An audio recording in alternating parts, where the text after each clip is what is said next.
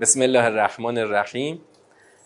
سلام عرض میکنم به شما حضار عزیز و عزیزان حاضر در اسکای روم. در نوزدهمین جلسه از ترم چهار میایم ادامه بحث سوره صف.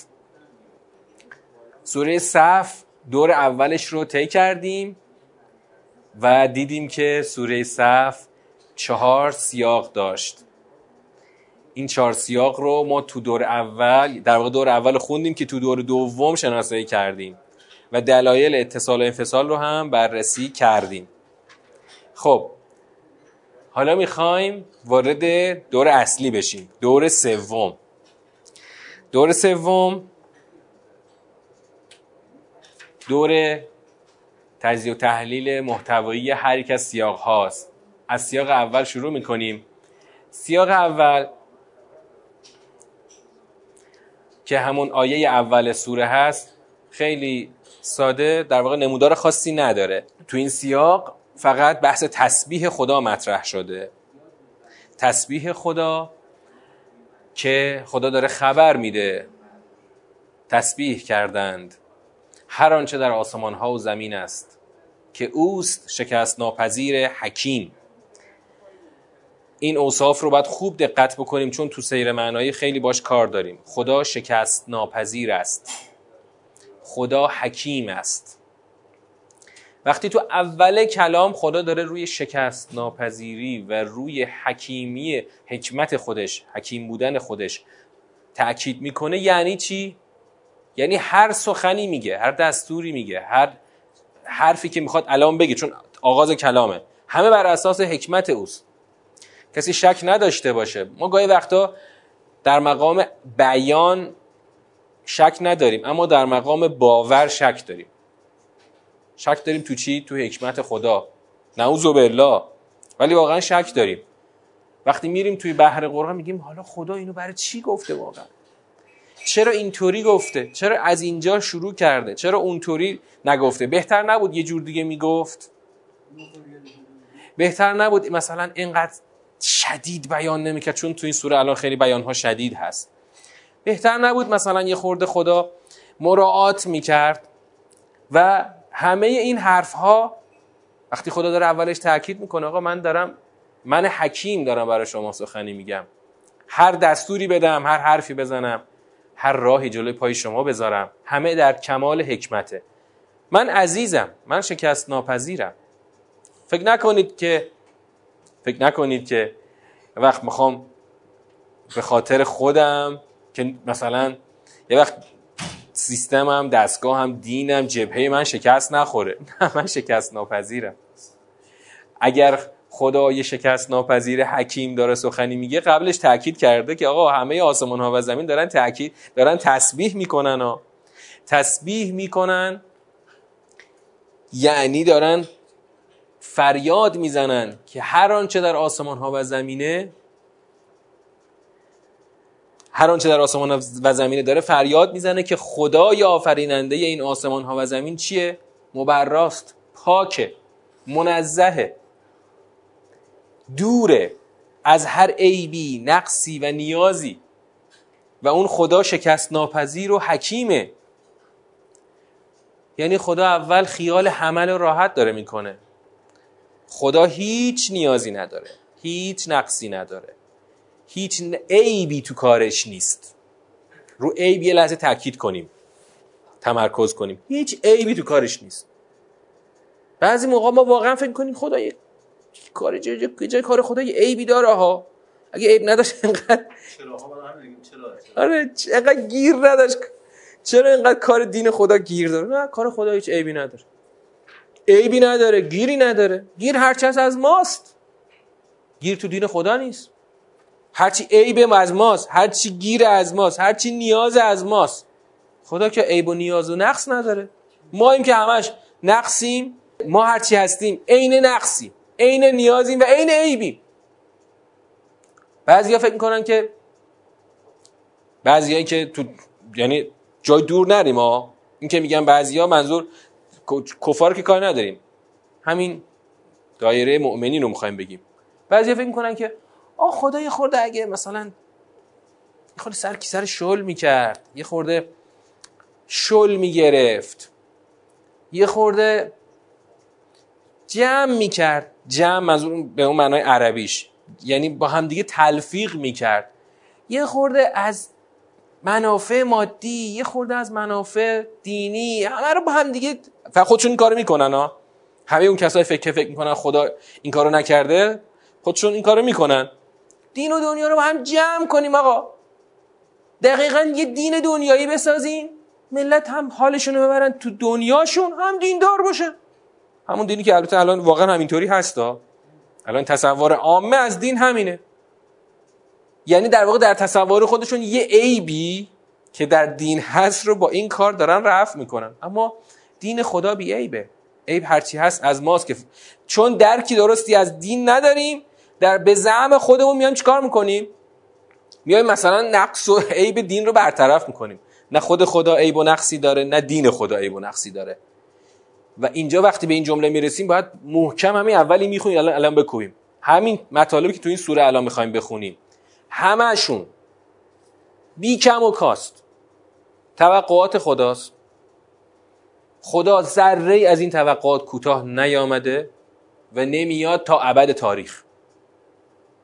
دین همینه، هر کی خوشش نمیاد بره، هر کی خوشش نمیاد بره توی دنیا، توی دین دنیایی. نمیگیم خب خب آدما خوششونت نمی فوری نمیرن بیدین میشه، میرن تو دایره دین دنیایی، دینی که اینا این ورش و اون ورش دو طرفش با هم باشه، هم دنیا رو داشته باشه هم دین رو داشته باشه. و الان میبینیم که خدا هشدار میده که یه دی رفتن و دینشون دنیایی شد و فکر نکنید شما فرق میکنید با اونا. پس خدا بی نیاز آقا، خدا بی نیازه. همین اول کلام خدا بی نیاز از هر نقصی، عیبی و نیازی. و هرچی هم الان میخواد بگه در این ادامه سوره در کمال حکمت داره میگه و هیچ وقت هم شکست نمیخوره، میگه شکست نداره، شما رفتید رفتید، نرفتید دین خدا و خود خدا هیچ وقت شکست نمیخوره. پس همه هستی تسبیح گوی خدای عزیز حکیم. و اینجا فعلا آغازی است بر اصل کلام، میریم ببینیم که خدا میخواد ما رو وقتی اولش ببینیم که خدا وقتی اولش اینقدر هی داره تاکید میکنه من نیاز ندارم، من بی عیبم، من بی نقصم، ببینیم خدا میخواد چه بارهای سنگینی رو رو دوش ما بذاره. اولین خطاب خطاب به مؤمنان که دیدیم اینجا سیاق دوم سوره است، اینجا سیاق دوم سوره که این سه آیه میشن سیاق دوم سوره. کلا یک خطابه، یعنی یک خطاب که آغازشه، اون دوتا هم دقیقا در ادامه این خطابه. پس نمودار، بازم نکته خاصی در نمودار و ساختار کلام نیست. یا ایها الذین آمنو لما تقولون ما لا تفعلون. تقریبا شاید ما در قرآن سوره ای رو به این شکل با این نهیب تند در آغاز نداشته باشیم که چرا چرا نیستید، چرا نیستید، چرا انجام نمیدید، چرا پای کار نیستید. یک توبیخ بسیار جدیه، لما تقولون ما لا تفعلون، که تو سیر دیدیم که تفعلون رو منظور خدا چیه؟ میدان جهاده. چرا پای میدان جهاد نیستید؟ چرا جا خالی میدید؟ چرا خشم خدا رو با این کارتون برمیانگیزید؟ البته خدا بی نیازه، خشم خدا به معنای خشم ما آدما نیست که الان این جا خالی دادن شما یه نقصی به کار خدا وارد کرده، خدا عصبانی شد که چرا جا خالی دادید. ما این تصورات انسانی خودمون اول باید بذاریم کنار. خدا داره با همه عزت و حکمت توبیخ میکنه، چرا نیستید پای حرفی که گفتید. معلوم میشه معلوم میشه که یه عده‌ای اولش خیلی حرفای دهن پر کن دارن میزنن، حرفای دهن پر کن حرفای دهن پر کن در این که کجا خواهند بود؟ پای میدان قتال و جهاد. نمونه امروزیشو میتونید تجسم کنید، نمونه امروزیش حرفای پر ادعا در مقام اینکه ما هستیم، مخصوصا در فاز جهاد و دفاع و اینا. مثلا یکی از شعارهای پرتکرار که گفتنش خیلی راحته، تو تجمعات رسمی این شعار ما میدیم: ما اهل کوفه نیستیم، علی تنها بماند. زمان امام به جای علی میگفتیم امام. ما اهل کوفه نیستیم، امام تنها بماند. یا ما همه سرباز توییم، زمان جنگش بود، خمینی، گوش به فرمان توییم خمینی. بعد که آقا شدن رهبر، ما همه سرباز توییم خامنه ای، گوش به فرمان توییم خامنه ای. یا این همه لشکر آمده، به عشق رهبر آمده، از تو به یک اشاره از ما به سر دویدن. الا ماشاءالله از این شعارها تو تو تجمعات و تو راهپیمایی‌ها و توی جمعایی که بالاخره پرشور هست داریم. بعد یه دفعه پای کار پای کار بری، روز موعود بری، بینی هیچکی نیومد. همینجا میخوام یک خاطره بگم از دوران دفاع مقدس. دوران دفاع مقدس این اتفاق پیش اومد. حالا یک دو مقطع، یکی اون اوائلش که هنوز هنوز خیلی همه به هوش نبودن، جز عده خاصی مثل شهید چمران و اندکی آدمایی که همون اول جنگم خیلی به هوش بودن و رفتن جلوی صدام، قبلش هم جلوی کومله دموکرات وایسادن. اول جنگ اول جنگ خبری نبود و اونا اومدن. خلاصه ما چهار تا آدم نداشتیم که حتی نذاریم خرمشهر سقوط کنه. نه فقط خرمشهر که چقدر شهرهای دیگه هم داشت سقوط میکرد و سقوط کرد. مثلا مهران سقوط کرد، بعد من نفت شهر ایلام سقوط کرد، سوسنگر سقوط کرد، بستان سقوط کرد. آدم نداشتیم. نه اینکه آدم که آدم که تو شهرها بود، آدم تو میدان نداشتیم. یه بارم آخرای جنگ بود. آخرای جنگ یعنی اون یک سال پایانی جنگ از شصت و شش تا شصت و هفت اتفاق افتاد. جنگ که مقداری چون فرسایشی شده بود، خیلی از نیروها نمی رفتن دیگه. متاسفانه جبهه ها خالی شده بود. تو همون مقطع یک سال پایانی دشمن تونست بسیار به ما ضربه بزنه. مشخصا خود آمریکایی‌ها اومدن تو میدون، تو پس گرفتن فاو نقش مهمی داشتن خود آمریکایی‌ها. عراق اومد خلاصه با کلی تلفات فاو از ما پس گرفت. دیگه اومد خیلی از مناطق خود خوزستان اومد، جاده طلایه رو دوباره انداختن رو جاده تا نزدیکای اهواز اومدن. یعنی تا تا نزدیکای جایی که اول جنگ رسیده بودن دوباره با تخت گاز با تانک‌ها اومدن. بعد جبهه آدم نداشتیم. بعد دیگه تو خاطرات اون زمان خیلی نوشته شده. مثلا یکیش که خیلی همین اخیراً منتشر شد، مثلا آقای آهنگران میگه که فلانی، حالا فلانیش یادم نیست کیو میگه، میگه فلانی به من گفت که شما برو یک دوری تو شهرها بزن، یه چند تا نوحه پرشور بخون، نیروها جمع بشن. بعد میگه خلاصه ما این کارا رو کردیم و خلاصه یکیش هم تو خود تهران برگزار شد، مثل سلام فرمانده تو میدان آزادی، تو میدان چیز استادیوم آزادی برگزار شد. یه همایش صد هزار نفری، کل سطح چمن هم پر نیرو بود، نه فقط صندلی‌ها، کل ورزشگاه پر نیرو شد. و درست سال آخر جنگ بود که قرار بود اینا همه اعزام بشن. اسمش هم شد سپاه محمد. بعد آقای آهنگران میگه که یه دفعه مثلا خبر قطعنامه اومد. میگه مثلا من تعجب کردم، آقا چطور شد؟ مثلا حالا مثلا اون یکی از فرماندهان ارشد شاید خود حسین رضایی رو گفته بود، حالا باید خاطره ایشون رو دقیق مرور کنیم. چطور شد آقا تو به من گفتی برو مثلا نیروها رو جمع کن ببریم جبهه، یه دفعه چی شد؟ رفتید به امام چی گفتید که امام بالاخره قطعنامه رو پذیرفت و اینا؟ بعدم بعد از قطعنامه هم که دیگه دوباره عراقی‌ها، عراقی که نه، منافقین اومدن تا تنگه چهارزبر و حسن آباد اومدن جلو. آدم نداشتیم، واقعا نداشتیم. یعنی حتی اون عده‌ای که بودن در میدان، همونا آخرا خسته شده بودن، جبه‌ها خالی شده بود. یعنی ما دیگه برای نگه داشتن اون جبه‌ها نداشتیم، آدم نداشتیم.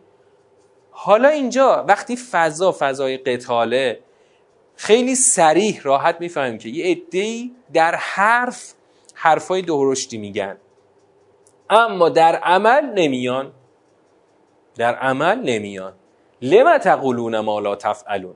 هر وقت این آیه رو تنهایی بشنویم که معمولا تنهایی زیاد شنیدیم این آیه رو، قطعاً اگر نگاه جامعه نداشته باشیم هرگز ذهنمون به قتال و جهاد نمیره. فقط به طور کلی میشنویم که نباید حرفی رو که نمیخوایم عمل کنیم بزنیم، که این بدترین برداشته. تو دور اول دیدیم که اصلا برداشته از آیه این نیست که خدا بخواد بگه حرفی را که نمیخواهید عمل کنید نگویید، بلکه خدا میخواد بگه اگر گفتی میام در میدان جهاد پاشو بیا، که اگر نیایی الان میبینی که من تو رو میخوام هشدارهای سنگینی بهت بدم که چه به چه ورطه‌ای میافتی.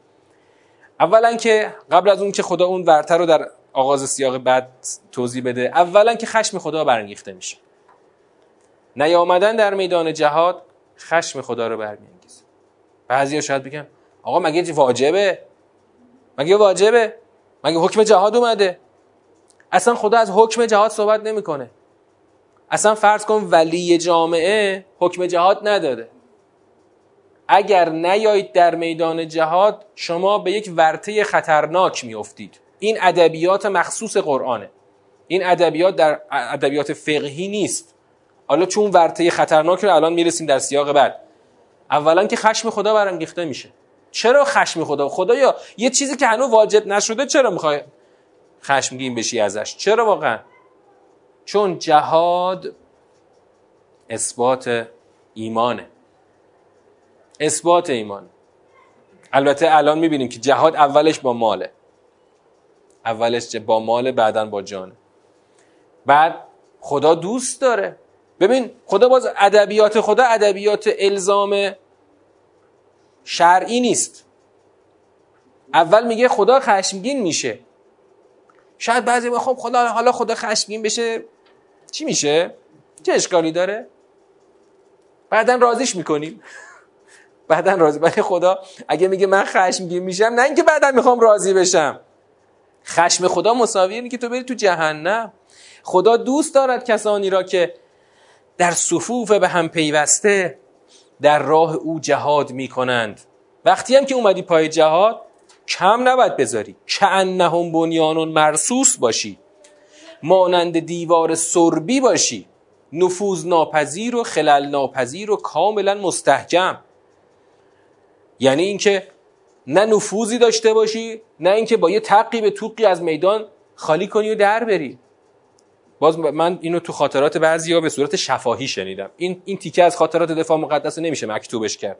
بعضیا که خودشون بودن میگن که اینطور نبود که تو عملیات همه مرد مرد جنگ و مرد میدان باشن. بعضیا با همون تق و توق اول میدان خالی میکردن و در میرفتن.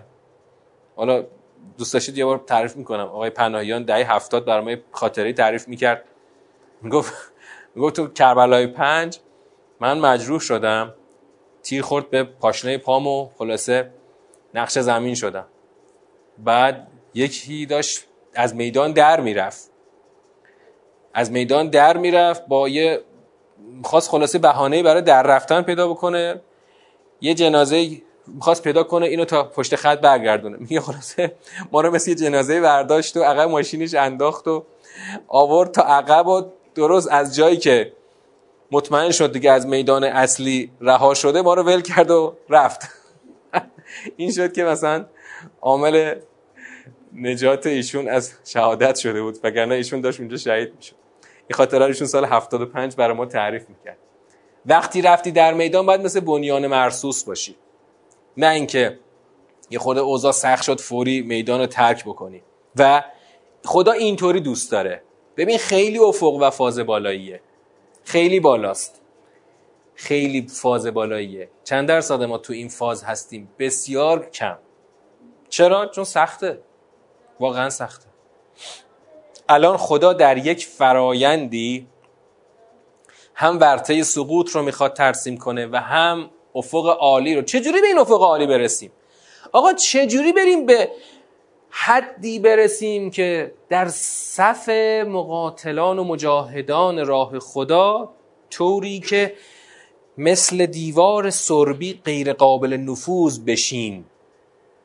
بخوایم مثال بزنیم، خب الان شهید سلیمانی رو داریم مثال بزنیم، ولی چجوری بریم برسیم؟ چجوری مثلا سوال سختیه که آ چجوری مثل ایشون بشیم؟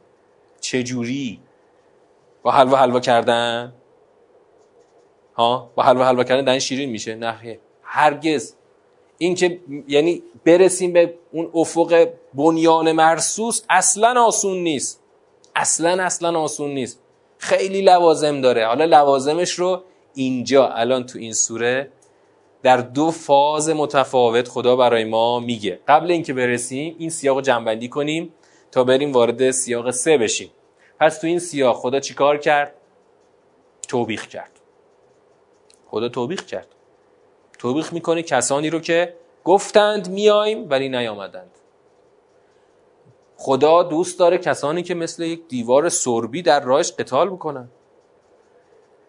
توبیخ مؤمنان نسبت به خلف وعده در عرصه قتال در راه خدا.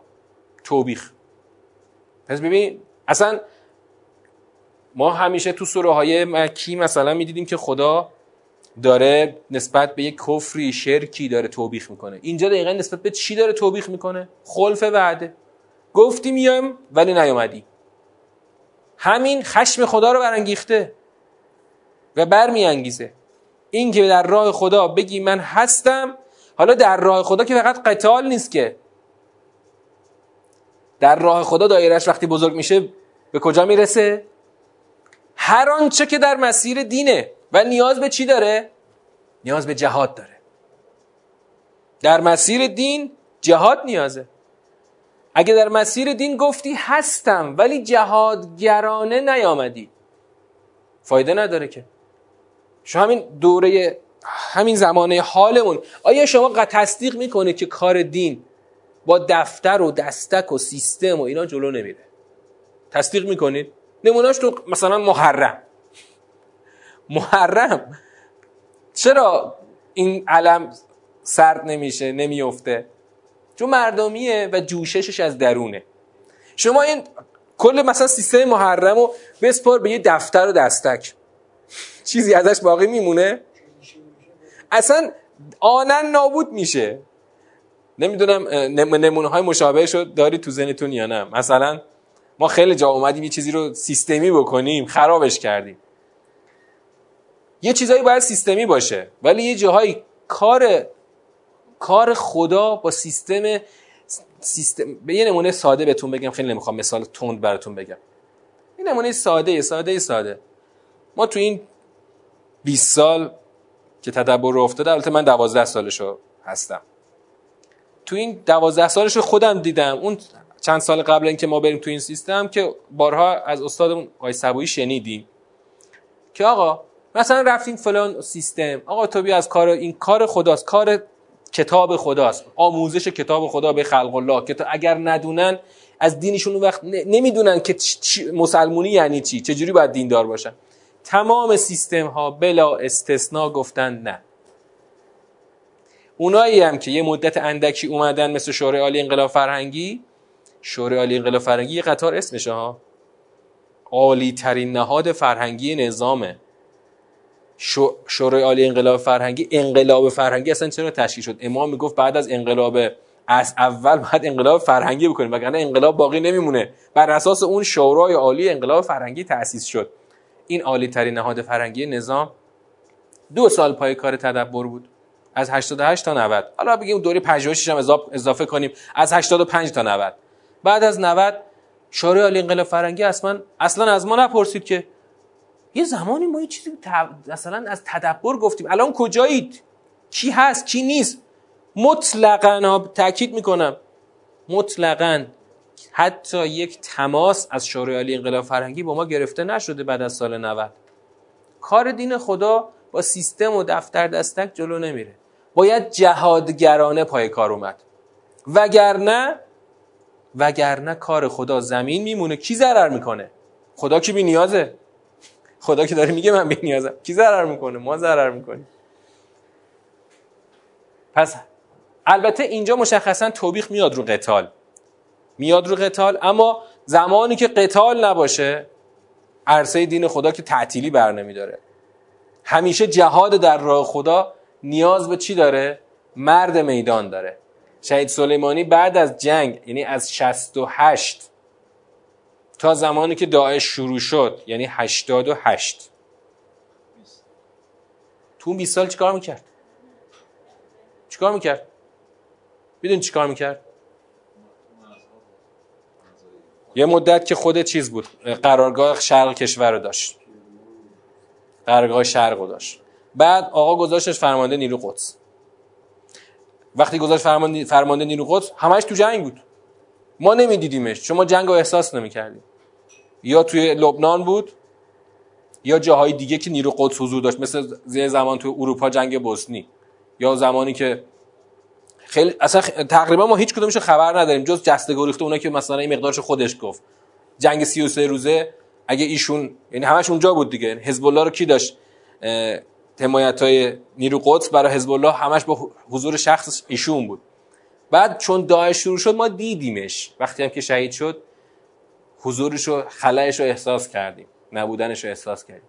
وگرنه مجاهد راه خدا، حالا میرسیم تو همین سوره، اون افقی که خدا از یه مجاهد میخواد خیلی افق سختیه و البته خدا کوتاه نمیاد. اما قبل اینکه به اون افق برسیم، تو سیاق سوم خدا میخواد چی بگه؟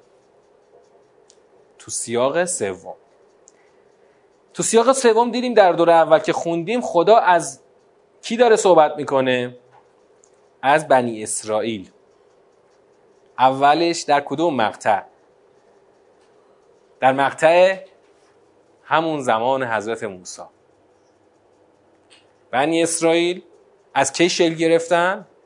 میدونی از کی شکل گرفتن بنی اسرائیل؟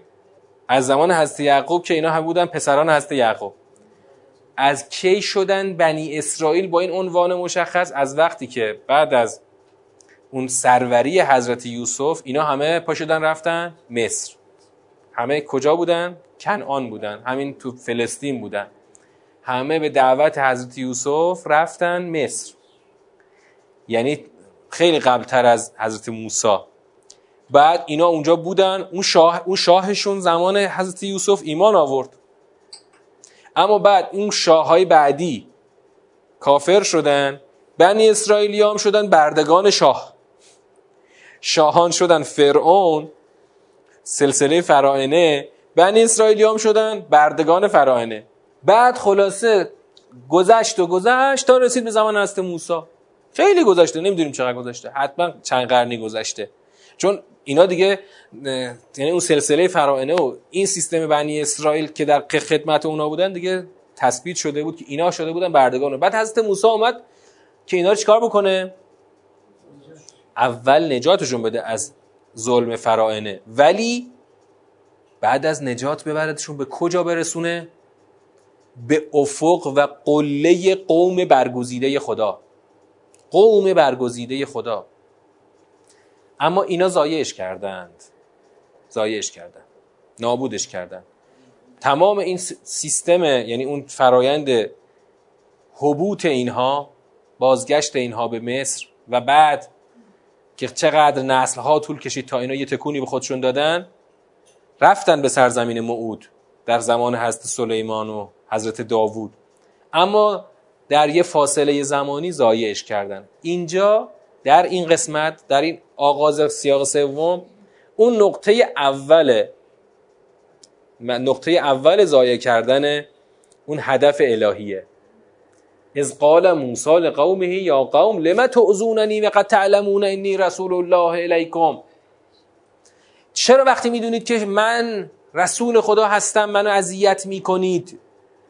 خیلی سوال واضحه. آن رسول تو، یعنی با قومی طرف حضرت موسی که در عین این که میدونند او رسول خداست اذیتش میکنن. خیلی سوال، یعنی واقعا سوال توبیخی حضرت موسی خیلی سوال واضحیه. ما اگر اینها رو از قرآن نفهمیم، مخصوصا در فرایندش نفهمیم، از تاریخ چیز در نمیاد. خیالتون راحت باشه، از تاریخ چیز در از تاریخ فقط آنچه که الان هست و آنچه که آنچه که خودشون اجازه دادن یا صلاح دیدن که در کتاباشون بنویسن شما خواهید دید. و بسیاری از مقاطع رو حذف کردند، مقاطع تاریخ رو حذف کردند. مثل اینه که مثلا از تاریخ ایران سلسله مثلا قاجار رو حذف کنیم. مثلا مگه میشه؟ آره میشه. اگه یه قومی اراده کنن، چا تاریخ خودمون داریم می‌نویسیم، آقا مثلا مثلا پهلوی رو حذف کنیم، قاجار رو حذف کنیم، مگه میشه؟ الان برای ما دیگه اصلا چیز غیر قابل باوره، ولی اینا این کارو کردن. هر چی رو از تاریخ خواستن حذف کردن. اما تو قرآن وقتی میریم میبینیم که خیلی جنایت ها کردن. اینجا خدا داره نقل تاریخی میگه، از از بدون اینکه دخل و دخل و تصرفی از این محرفان توش باشه. خدا خودش داره خبر میده به ما از اون مقطعی که اینا میدونستن حضرت موسی رسول خداست، با این حال اذیتش میکردن. با این حال اذیتش میکردن. و اما خدا از, مو... از نوع اذیت، از مدل اذیت چیز زیادی نمیگه، فقط از نتیجه اذیت میگه خدا. اما واقعا چرا این کارو کردن؟ به خاطر اینکه واقعا اینها نفهمیدند که خدا ازشون چی میخواد. نفهمیدن. اینا فکر واقعا دنبال دنیا، همون که اول کلام گفتم، دنبال دنیایی کردن دین افتادن، دین رو ضایع کردن. اما آغازش کجاست؟ آغازش که اون فضاحت امروز نبوده. آغازش اینجاست که میدونیم تو رسول خدایی، اما میخوایم اذیتت کنیم. اما خدا همون مقطع چی کارشون کرده؟ همون مقطع اول کار خدا چی کار کرده؟ شما فکر کردید که رسول من اذیت بکنید، من چی کارتون میکنم؟ فلما زاغو ازاغلا قلوبهم. وقتی که منحرف شدن، خدا هم دلهاشون رو منحرف کرد. در واقع بعد از اذیت، خدا اولین فاز مجازات رو براشون اجرا کرده تو همین دنیا. این انحرافی که خدا داره به عنوان یک مجازات براشون اجرا میکنه،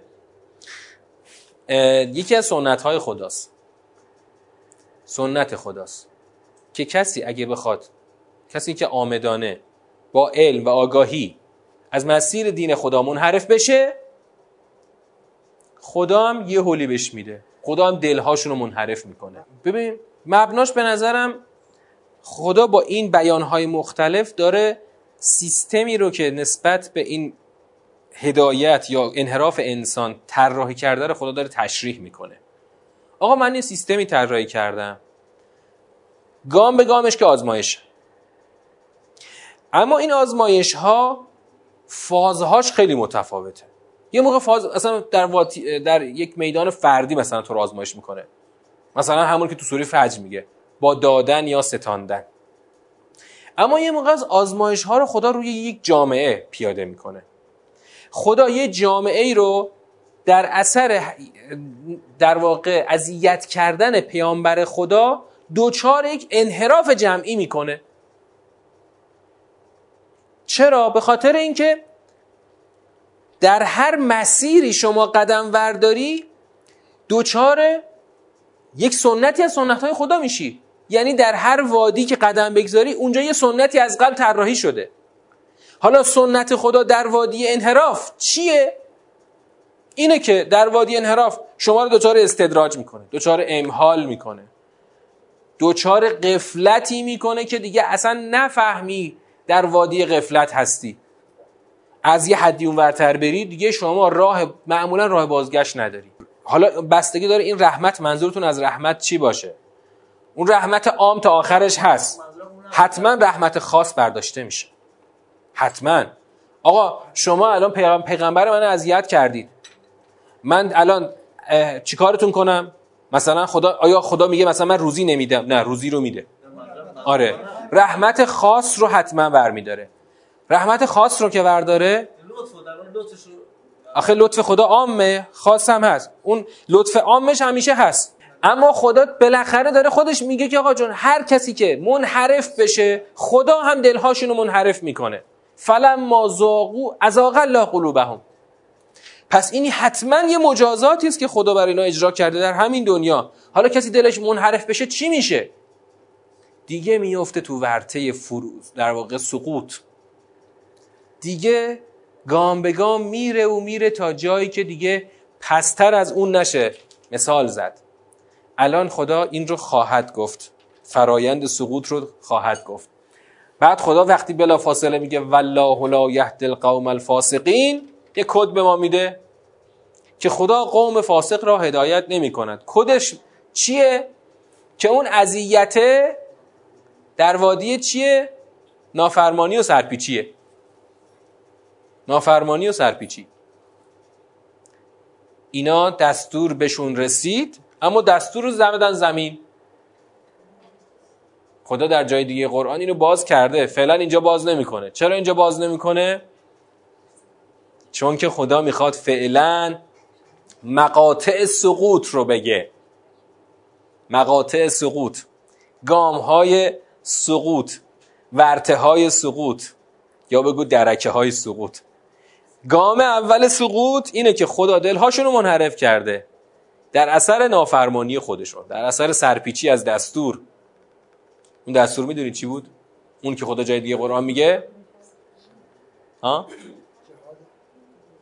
دستور جهاده. اونجا که خدا میگه چی؟ اصلا دستور اومد که پاشید پاشید بریم با اینایی که در سرزمین موعود اونجا رو گرفتن و دارن جنایت میکنن، ظلم میکنن، باید بریم باید پاشید بریم با اونا بجنگیم. به صراحت برگشتن گفتن که خودت و خدات برین بجنگیم، ما اینجا نشستیم. هر وقت رفتین و جنگیدین و پیروز شدین به ما بگید، ما هم بیایم در سرزمین فتح شده نزول اجلال کنیم. این حرف یک کم براتون آشنا نیست؟ یک کمی، حالا نمیگم خیلی، یک کمی آشنا نیست براتون حرفی که الان ما درباره بنی اسرائیل اینجا شنیدیم؟ نافرمانی از دستور قتال و جهاد. این که آقا ما انشالله در زمان پیروزی حاضر خواهیم شد بر سر سفره آماده. این حرف یه خورده شبیه حرفایی است که اینجاش خیلی با احتیاط باید بگم چون خیلی ترسناک میشه. خیلی یه مقدار شبیه حرفهاییه که ما خودمون داریم خودمون داریم آقا خودتون تشریف بیارید، ما خیلی دوست داریم شما تشریف بیارید، خودتون تشریف بیارید، این بساط ظلم و کفر و اینا رو برچینید و هر وقت که کره زمین از لوث وجود کفار و ظالمان پاک شد ما هم خواهیم اومد بر سر سفره خواهیم نشست و حتما اون وقت مسلمانان خوبی خواهیم شد. مدل عامیانه‌شو بگم، مثلا مثلا تا یه اتفاق اجتماعی میفته، تا یک مثلا بلبشویی میشه، پس امام زمان چرا نمیاد؟ چرا امام زمان نمیاد مشکلات رو حل بکنه؟ حتی دیگه انقدر این حرفا تنزل پیدا میکنه، انقدر تنزل پیدا میکنه که مثلا الان این بساط گرونی تورم، امام زمان چرا نمیاد گرونی ها رو درست بکنه؟ امام زمان چرا نمیاد جلوی ظلم این دزدی ها رو بگیره؟ امام زمان خودش. یا مثلا تا نگاه کن اینو دیگه من بارها از یه باور کن از یه آدم خیلی موجه من اینو شنیدم، خیلی برام سنگین بود. گفتم چرا بچه نمیارید؟ شما که تو سن زاد و ولد هستید، که همسن خودم بود همسن خودم بود بچه نمی آورد. گفتش که بعد من یه خود تشریح کردم بحث جمعیت و تحلیل‌های جمعیتی براش، گفتم که کاهش نرخ باروری و رشد جمعیت و اینا رو مثلا یه چند دقیقه‌ای براش گفتم. بعد آخرش گفت که ان شاءالله امام زمان میاد درست میشه. یعنی چی؟ آقا شما بچه نیاوردین، نسل اسلام داره نابود میشه، بعد امام زمان بیاد جای شما چیکار کنه؟ بچه بیاره؟ آه. امام زمان بیاد جای شما بچه بیاره؟ چیکار کنه امام زمان؟ فقط از این زاویه که ما اون جایی که باید کار سخت بکنیم، کار سخت، کار مجاهدانه، از خودمون سلب مسئولیت میکنیم، میگیم ولش کن، به ما چه؟ امام زمان خودش بیاد درست کنه. اون اون که هیچی، اون اصلا مشکل اساسی داره. ولی آدمی که از خودش سلب مسئولیت میکنه میگه امام زمان خودش بیاد درست. این آدم مذهبیه. مثلا داعش اومده داره تصرف میکنه، تجاوز میکنه، امام زمان خودش میاد درست میکنه. یا زمان قبل انقلاب مثلا امام میگفت باید پاشیم بریم با شاه بجنگیم، انجمن حجتیه میگفتن بذار ظلم زیاد بشه، امام زمان خودش میاد درست میکنه. دقیقاً این سرپیچی بنی اسرائیل، ما, ما این حرفای ما مثالی از سرپیچی بنی اسرائیله. خدا گفته باید برید مجاهدانه با کفر و ظلم بجنگی. بعد ما بشین دست رو دست بذاریم، مشغول دنیاگراییمون باشیم، بگیم به ما چه، ما زمان خودش میاد درست میکنه. این حرف ب... چقدر این ادبیات رایجه بین ما. این این ادبیات امروز ما همون ادبیات بنی اسرائیل، اون مقطعه اون مقطعه بنی اسرائیل، مقطع اول. آقا تو خیلی خوبی، ما تو رو دوست داریم، منتظریم ان شاءالله تشریف بیاری، ولی به حرفات گوش نمیدیم، مجاهدانه زندگی نمیکنیم، مشغول دنیاگرایی خودمون هستیم.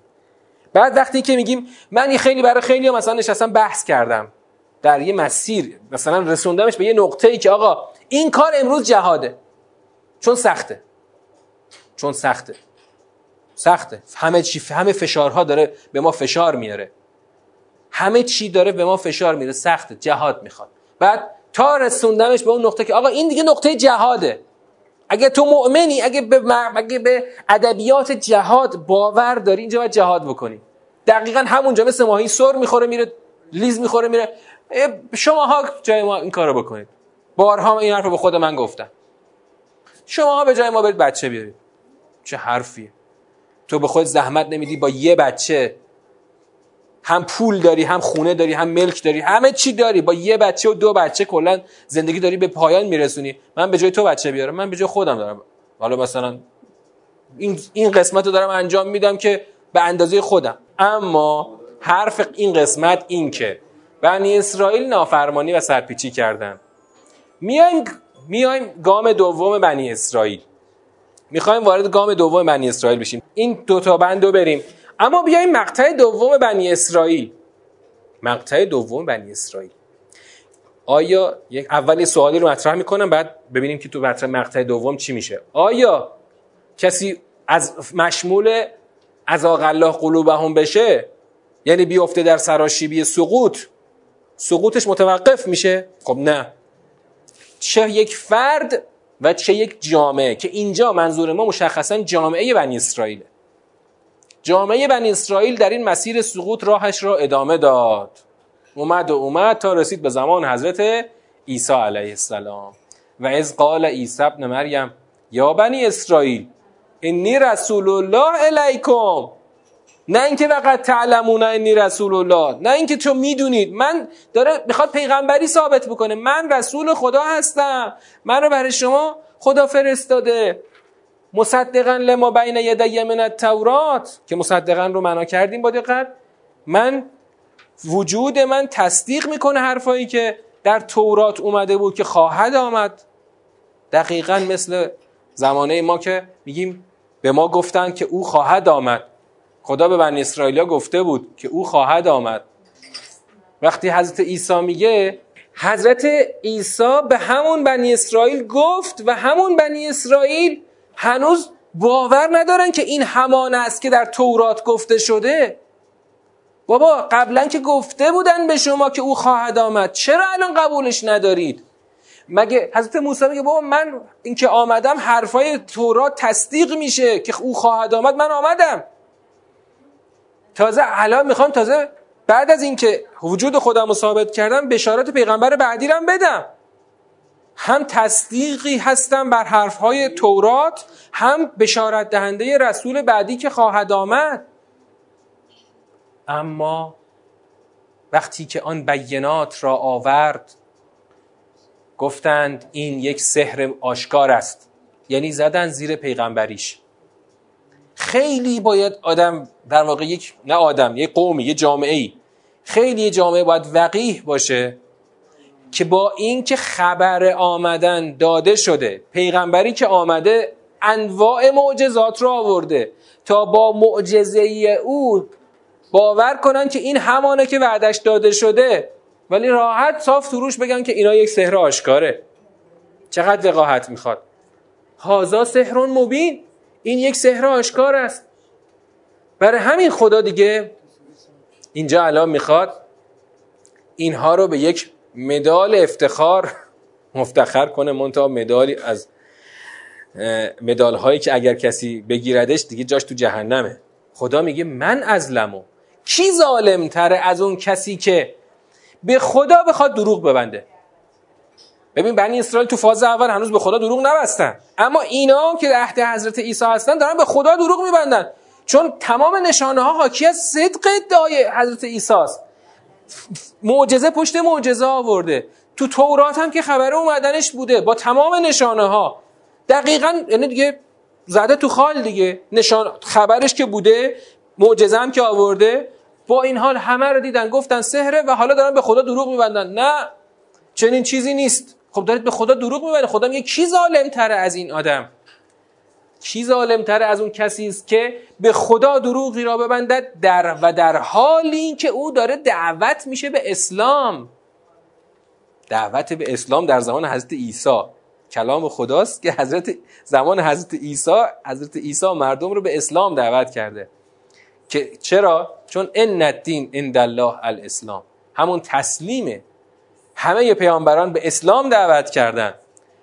لازم نیست اسم اسلام آورده بشه. اسلام همون ماهیتش که تسلیمه. حضرت عیسی همون رو گفته، حضرت موسی همون رو گفته و همه انبیا همین رو گفتن.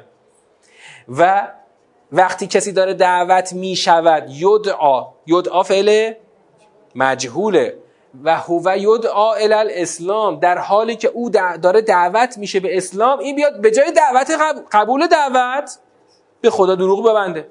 نه، ما اصلا قبول نداریم تو پیغمبر خدا باشی. ظلم دقیقا معنای لغویش چیه؟ اتفاقا سوال خیلی خوبیه. ظلم معنای لغویش چیه؟ خب اگر به معنای ظلم توجه کنیم میفهمیم چرا. ظلم چیه؟ ضایع کردن. گفتن ظلم یعنی این که هر اون چیزی رو که سر جاش باید بذاری نذاری، در جای دیگری بذاری. الان باید چی رو سر جاش میذاشتن؟ در تصدیق پیامبری که آمده، یعنی باید این رو اون پیامبر رو در جای خودش میذاشتن و کار خودشون، حرفشون، ایمانشون ایمانشون رو باید در جای درست مینشاندن. اینا مدعی ایمان بودن اما ایمان رو در جای خودش ننشوندن. گفتن تو دروغ میگی، ما موسی رو قبول داریم اما تو رو قبول نداریم. تو پرانتز بهتون بگم، میدونید مسیحیت کی در اروپا به عنوان دین رسمی پذیرفته شد؟ تو تاریخ نمیدونم خوندید یا نه. سه قرن بعد سه قرن بعد از حضرت عیسی. بله، فکر نکنید اروپا اما بی بسم الله قبول کردن. قبول نکردن، قبول نکردن، با حضرت عیسی در افتادن که الان اینجا خدا قصه شو در ادامه میگه. حضرت عیسی جنگید. بالاخره اینا که ایمان آوردن یا نیاوردن همه بنی اسرائیل بودن. چون حضرت عیسی کجا به پیغمبری مبعوث شد؟ تو فلسطین. بله، اونم تازه به خاطر مسائل سیاسیشون پذیرفتن. دیدن مسیحیت هی داره رشد میکنه، گفتن چه کاریه، همینو رسمیش میکنیم، همینو خودمون به دست میگیریم. خودشون یعنی کیا؟ همون رؤسای بالاخره یهود. بله، خودشون به دست گرفتن، تحریفش کردن، به عنوان ابزار سیاسی قشنگ اینو مبنای حکومت قرار دادن، ولی قشنگ ضایعش کردن، نابودش کردن. یعنی در واقع همون این بلا رو سر مسیحیت کیا آورد؟ آوردن بنی اسرائیلیا. همین بنی اسرائیل این بلا رو سر مسیحیت آوردن، چون زدن زیر پیغمبری حضرت عیسی. حالا این در واقع ورطه دوم سقوط این هاست که بسیار شدیدتر از ورطه اوله. چون اینجا دیگه اصلا حضرت عیسی رو به عنوان پیغمبر قبول نکردن. برای همین خدا میگه کی ظالم‌تر از اینها؟ و خدا هم قوم ظالم را هدایت نمی‌کنه. اونجا گفت قوم فاسق را هدایت نمی‌کنه، اینجا خدا میگه قوم ظالم را خدا هدایت نمی‌کنه. میایم تا برسیم به فاز سوم سقوط، زمان حال، حال نزول، یعنی عصر پیامبر اکرم. یریدون لیطفئوا نور الله. هر کس در ورطه سقوط بیافته، همونطور که از فسق میاد میرسه به ظلم، از ظلم میره جلوتر تا برسه به اراده. منتها اراده خاموش کردن نور خدا. منتها چقدر کوتاه نظرانه و کوتاه فکرانه که بخوان با دهانهاشون این کارو بکنن. یریدون لیطفئوا نور الله به افواههم. چقدر احمقن که میخوان با دهانشون نور خدا رو خاموش کنن، ولی میخوان خاموش کنن. میخوان جلوی انگار میخوان جلوی اراده خدا وایستن، با اراده خودشون در خاموش کردن نور خدا. خدا از با اینجا از اراده خودش میخواد بگه اراده من اینه که من نورم رو کامل میکنم. خدا تمام کننده نور خودش هست، هرچند که کافران را خوش نیاید و هرچند کافران بدشان بیاید، خدا نور خودش را کامل میکنه. البته به دست کی؟ به دست مؤمنان. خدا که به صورت تکوینی این کارو نمیکنه. اما اونا میخوان واقعا این کارو بکنن. وقتی خدا داره از اراده اونها سخن میگه، یعنی اینا افتادن به ورطه پیشرفته تری از سقوط، ورطه پیشرفته تری از سقوط قبلی که قبلی انکار پیامبری بود، اینجا دیگه از انکار جلوتر. نه اینکه اصلا قبولت نداریم که تو پیغمبر باشی، اصلا میخوایم که نابودت کنی. نه اینکه زیر پیغمبریت میزنیم، میخوایم که نباشی، میخوایم که خودتو دینتو نابود بکنیم و خودمون بشیم حاکم مطلق کره زمین. و خدا باز از اراده خودش صحبت میکنه. من برای چی پیغمبر میفرستم؟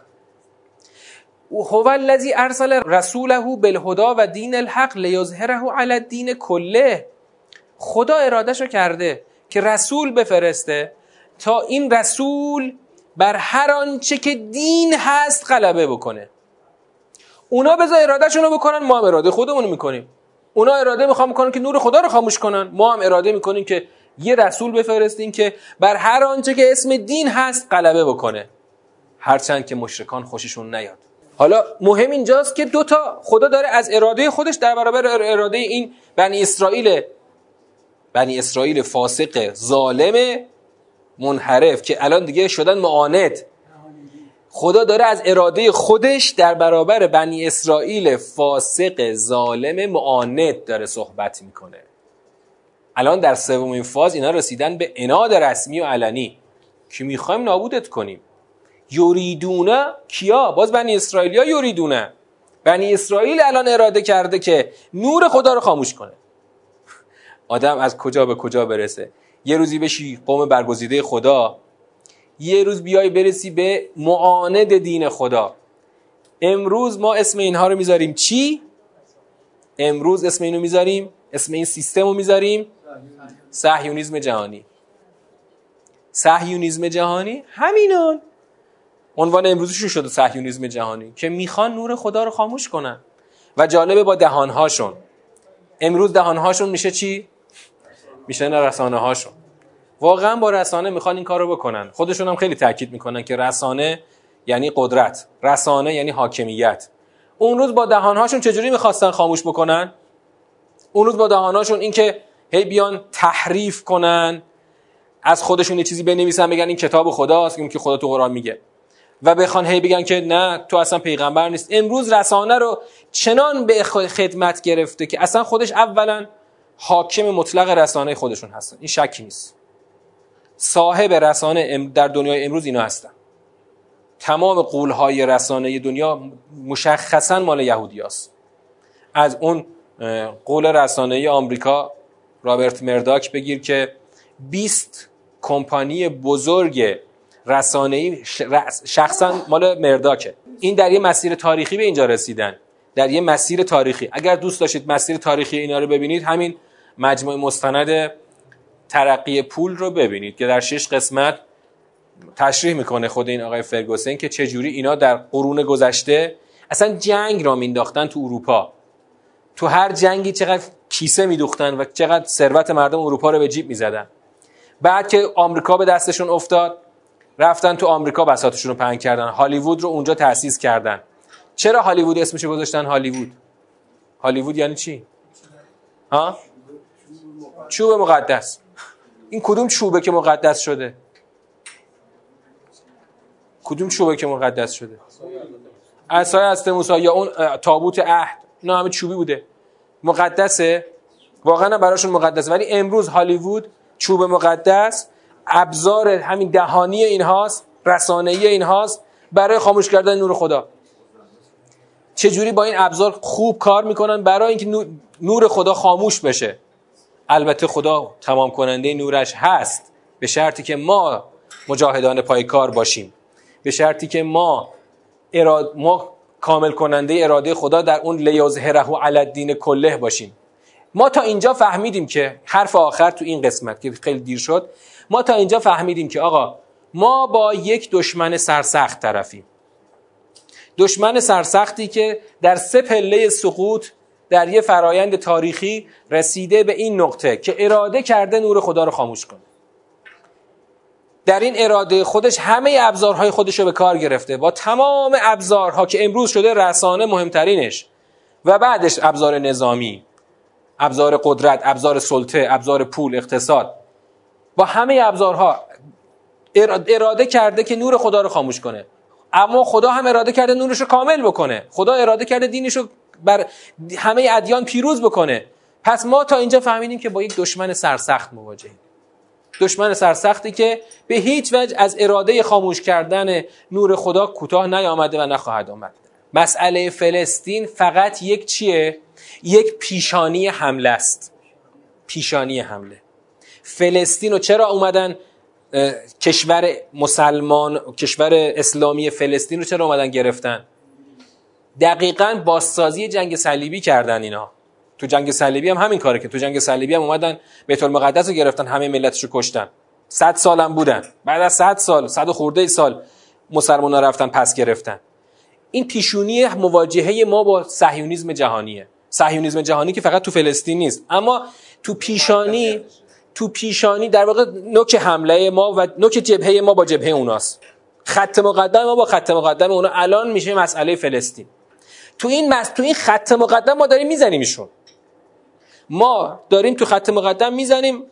چند سال پیش که آقا گفتن بیست و پنج سال دیگه تمامه، که خودشون میگن کمتر از بیست و پنج سال، چون به شدت الان متزلزل شدن.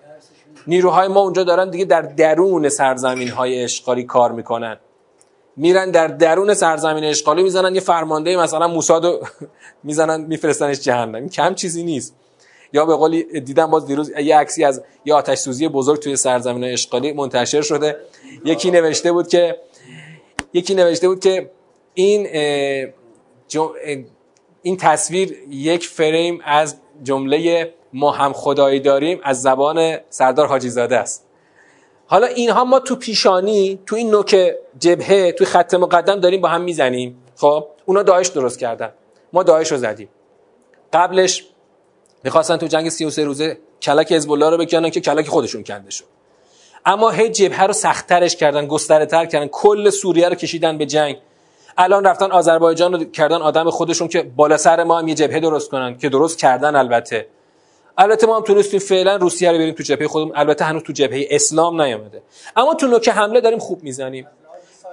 بله، مثلا ما حماس رو مج... مج... مسلح کردیم، ما انصار الله یمن رو مسلح کردیم، مجهز کردیم.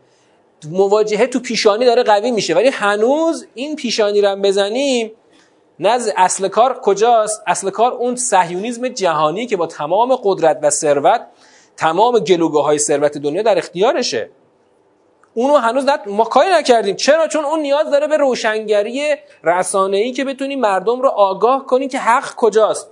اون الان با ابزار هالیوود داره کار میکنه همچنان. ما تو هالیوود که ن... کاری نکردیم که، یعنی تو مواجهه فرهنگی.